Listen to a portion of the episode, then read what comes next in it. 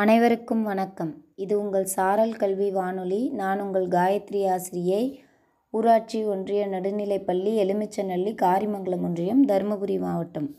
சென்ற வகுப்பில் நம்ம இரண்டாம் பருவத்தில் பாடம் ரெண்டு பார்த்தோம். இப்போ நான்காம் வகுப்பு இயல் மூன்று அமைப்புகள் பாடம் பார்க்கலாம். குட்டீஸ் எல்லாரும் பக்கம் இருபது எடுத்துக்கோங்க. உங்களோட புத்தகத்தில் பாருங்கள் பத்தின் மடங்கள். பத்து இருபது முப்பதுன்ட்டு தொண்ணூறு வ- பயன் வரைக்கும் பயன்படுத்தி மாயச்சதுரங்கள் அமைச்சிருக்காங்க. மாயச்சதுரம்னா என்னென்னா நம்ம எந்த பக்கம் கூட்டினாலும் அந்த விடைகள் அப்படியே வரும். நீங்கள் சின்ன வயசுலலாம் விளையாட்டு கூட பார்த்துருப்பீங்க. சிவாஜி வாயிலே ஜிலேபி. இதை நீங்கள் எழுதுனீங்கன்னா சிவாஜி வாயிலே ஜிலேபின்னு இப்படி குறுக்க படித்தாலும் நேர்வாட்டில் படித்தாலும் அதே மாதிரி வரும். அது போல தான் எண்கள் மாயச்சதுரம் இது. நம்ம கூட்டி பார்த்தோன்னா எப்படி கூட்டினாலும் என்ன வருது? நூற்றன்பது நூற்றி ஐம்பது அப்படின்னு எண் வருது.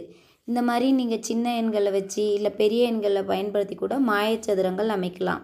ஒன்பதோட மடங்கள் நூறோட மடங்களை பயன்படுத்தி மாயச்சதுரங்கள் முயற்சித்து பாருங்கள் குட்டீஸ்.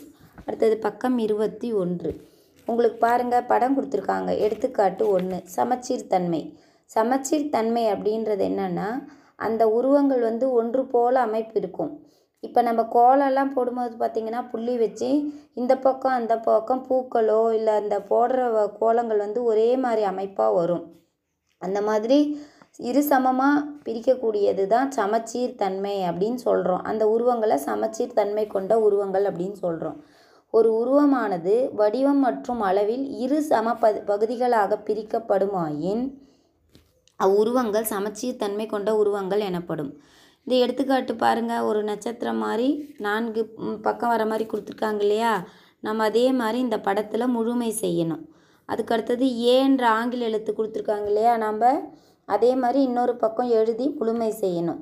இந்த மாதிரி நீங்கள் வேறு ஆங்கில எழுத்துக்கள் கூட வரைஞ்சி சமச்சீர் கோடுகள் போட்டு பார்க்கலாம். இப்போ ஏன்ற எழுத்துக்கு ஒரே ஒரு சமச்சீர் கோடு. ஓன்ற எழுத்து போட்டோன்னு வச்சுக்கோங்க அதுக்கு ரெண்டு சமச்சீர் கோடு போடலாம். நிறைய சமச்சீர் கோடு போடலாம். புரியுதுங்களா? அந்த மாதிரி நம்ம எழுதி பார்க்கணும். அடுத்தது பக்கம் இருபத்தி ரெண்டு பயிற்சி மூணு புள்ளி ஒன்று.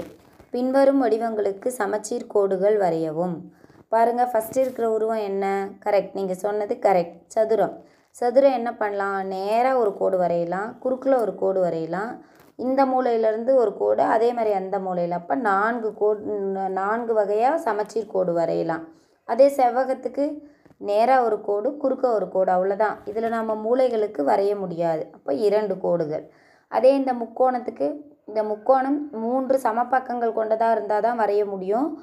மூன்று கோடு வரையலாம். மேலேருந்து ஒரு கோடு இந்த ச குறுக்கு பக்கம் இருந்து ஒரு கோடு இன்னொரு பக்கம் இருந்து கோ- ஒரு கோடுன்ட்டு அந்த மூலையிலேருந்து ஒவ்வொரு கோடாக மூணு கோடு வரைய முடியும்.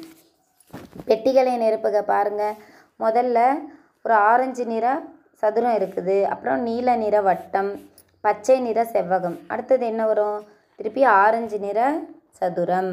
அடுத்தது நீல நிற வட்டம். அடுத்தது பச்சை நிற செவ்வகம். அடுத்தது பாருங்கள் இரண்டு முக்கோணங்கள் ஒரு செவ்வகம். இரண்டு முக்கோணங்கள் இரண்டு செவ்வகங்கள். அடுத்தது என்ன வரும்? இரண்டு முக்கோணங்கள் மூன்று செவ்வகங்கள் வரும். ஏன்னா செவ்வகங்கள் வந்து பாருங்கள் ஒன்றுத்துக்கு ஒன்று மாறுபாடாக இருக்குது. முக்கோணங்கள் மாறலை. இரண்டு இரண்டாவே வருது. செவ்வகங்கள் மட்டும் ஒன்று இரண்டு மூன்றுன்னு அதிகரிக்குது. அடுத்தது பாருங்கள் பச்சை நிற செவ்வகம் நீல நிற செவ்வகம். பச்சை நிற செவ்வகம் இப்போ என்ன பண்ணும் நீல நிற செவ்வகம். அடுத்தது பச்சை நிற செவ்வகம் நீல நிற செவ்வகம். பென்சில் வந்து முனை கீழ் நோக்கி இருக்குது. குறுக்கு நோக்கி இருக்குது. மேல் நோக்கி இருக்குது. அதுக்கப்புறம் என்ன வரும் திருப்பி? இப்போ வந்து குறுக்கு நோக்கி இருக்க மாதிரி போடணும். திருப்பி மேல் நோக்கி இருக்க மாதிரி அப்புறம் குறுக்கு நோக்கி இருக்க மாதிரி. அடுத்தது அமைப்புகளை நிறைவு செய்க. இதே மாதிரி நம்ம ஒரு சாய் சதுரம் போட்டுட்டு உள்ளே ஒரு செவ்வகம் போடணும். போடக்கூடிய செவ்வகம் குறுக்கு வாட்டில் இருக்கணும். நிற்கிற மாதிரி போடக்கூடாது குறுக்கு வாட்டில் போடணும். அடுத்தது இருக்கிறதும் என்னது? அந்த வடிவத்தை முழுமை செஞ்சுட்டு இடையில ஒரு வட்டம் போடணும். அதே மாதிரி இந்த பக்கம் ஓரத்தில் ஒரு வட்டம் அரை வட்டம் மாதிரி போடணும். அடுத்தது பக்கம் மூன்று புள்ளி இரண்டு. மூன்று புள்ளி இரண்டில் வெற்றிடங்களை நிரப்பவும். பாருங்கள் ஒன்று ஏழு பதிமூன்று ஒன்பது. அதுக்கு அடுத்த எண் என்ன வரும்? எண் அமைப்பை நம்ம உற்று நோக்கணும். ஒன்றோட எந்த எண்ணை சேர்த்துனா ஏழு வரும்? ஆறு. இப்போ ஏழோட எந்த எண் சேர்த்துனா பதிமூணு வரும்? ஆறு. ஒன்று கூட்டல் ஆறு ஏழு. ஏழு கூட்டல் ஆறு பதிமூணு. பதிமூணு கூட்டல் ஆறு பத்தொன்பது. இப்போ அடுத்த எண் என்ன வரும்? பத்தொன்பதோட ஆறு சேர்த்துனா பத்தொன்பது மாறும் இருபத்து ஐந்து. அடுத்தது இருபத்தி ஐந்தும் ஆறும் முப்பத்தி ஒன்று முப்பத்தி ஒன்றும் ஆறும் முப்பத்தி ஏழு முப்பத்தி ஏழும் ஆறும் நாற்பத்து மூன்று அடுத்தது ரெண்டாவது கணக்கு. ஒரு அம்புக்குறி மேல் நோக்கி இருக்குது அப்புறம் குறுக்கு வாட்டில் இருக்குது. அப்புறம் கீழ் நோக்கி இருக்குது. இப்போ என்ன பண்ணால் வலதுபுறம் நோக்கி இருக்குது இந்த ப்ரௌன் கலர் அம்புக்குறி. இப்போ நம்ம போடக்கூடிய அம்புக்குறி வந்து இடது பக்கம் நோக்கி போடணும். திரும்பவும் அது போட்டதுக்கப்புறம் மேல் நோக்கி இருக்கிற அம்புக்குறி வரும். அடுத்து பாருங்கள் சதுரம் வந்து மேல் நோக்கியான ஓரத்தில் இருக்குது. அடுத்தது அடுத்த சதுரத்தில் வெள்ளை நிறம் கீழ் நோக்கி இருக்குது. இப்போ அதுக்கு எதிர்பக்கத்தில் அமையும் அதுக்கப்புறம் அதுக்கு மேல் பக்கம் அமையும். திருப்பி முதல் போட்ட சதுரம் மாதிரியே அந்த பக்கம் வெள்ளை நிறத்தில் அமைஞ்சிரும் முதல் சதுரம் மாதிரி.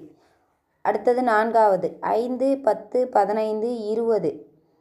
அடுத்தது என்ன வரும்? ஐந்து ஐந்தாக வருது. அப்போ ஐந்தின் மடங்கள் இருபத்தைந்து முப்பது முப்பத்தைந்து. அடுத்தது பனிரெண்டு ஐந்து பதினொன்று ஆறு பத்து ஏழு. இதில் நோக்குங்க.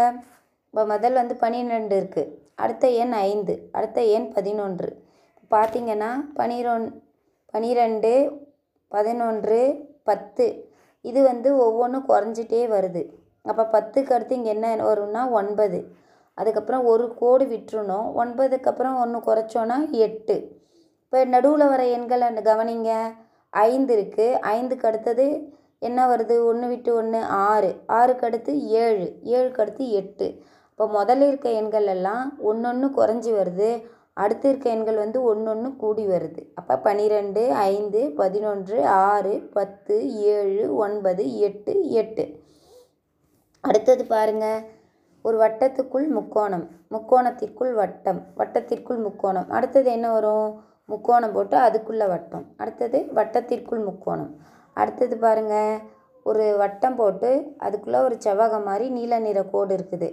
முதல்ல இருக்கிறது குறுக்கு வாட்டில் இருக்குது நி நிற்கிற மாதிரி இருக்குது குறுக்கு வாட்டில் இருக்குது அடுத்து போகிறது நிற்கிற மாதிரி போடணும். அடுத்தது குறுக்கு வாட்டில் போடணும்.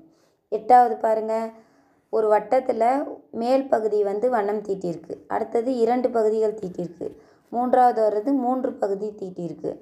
நான்காவது வர்றது நான்கு பகுதியும் தீட்டணும். அடுத்து வர்றது முதல்ல இருக்கிற பகுதி மாதிரியே ஒரே ஒன்று மேல் பக்கம் ஓரத்தில் மட்டும் வண்ணம் தீட்டணும். ஒன்பதாவது பாருங்கள் முக்கோணம் சதுரம் ஐங்கோணம் முக்கோணம் சதுரம். அதுக்கு அடுத்தது என்ன வரும்? ஐங்கோணம்.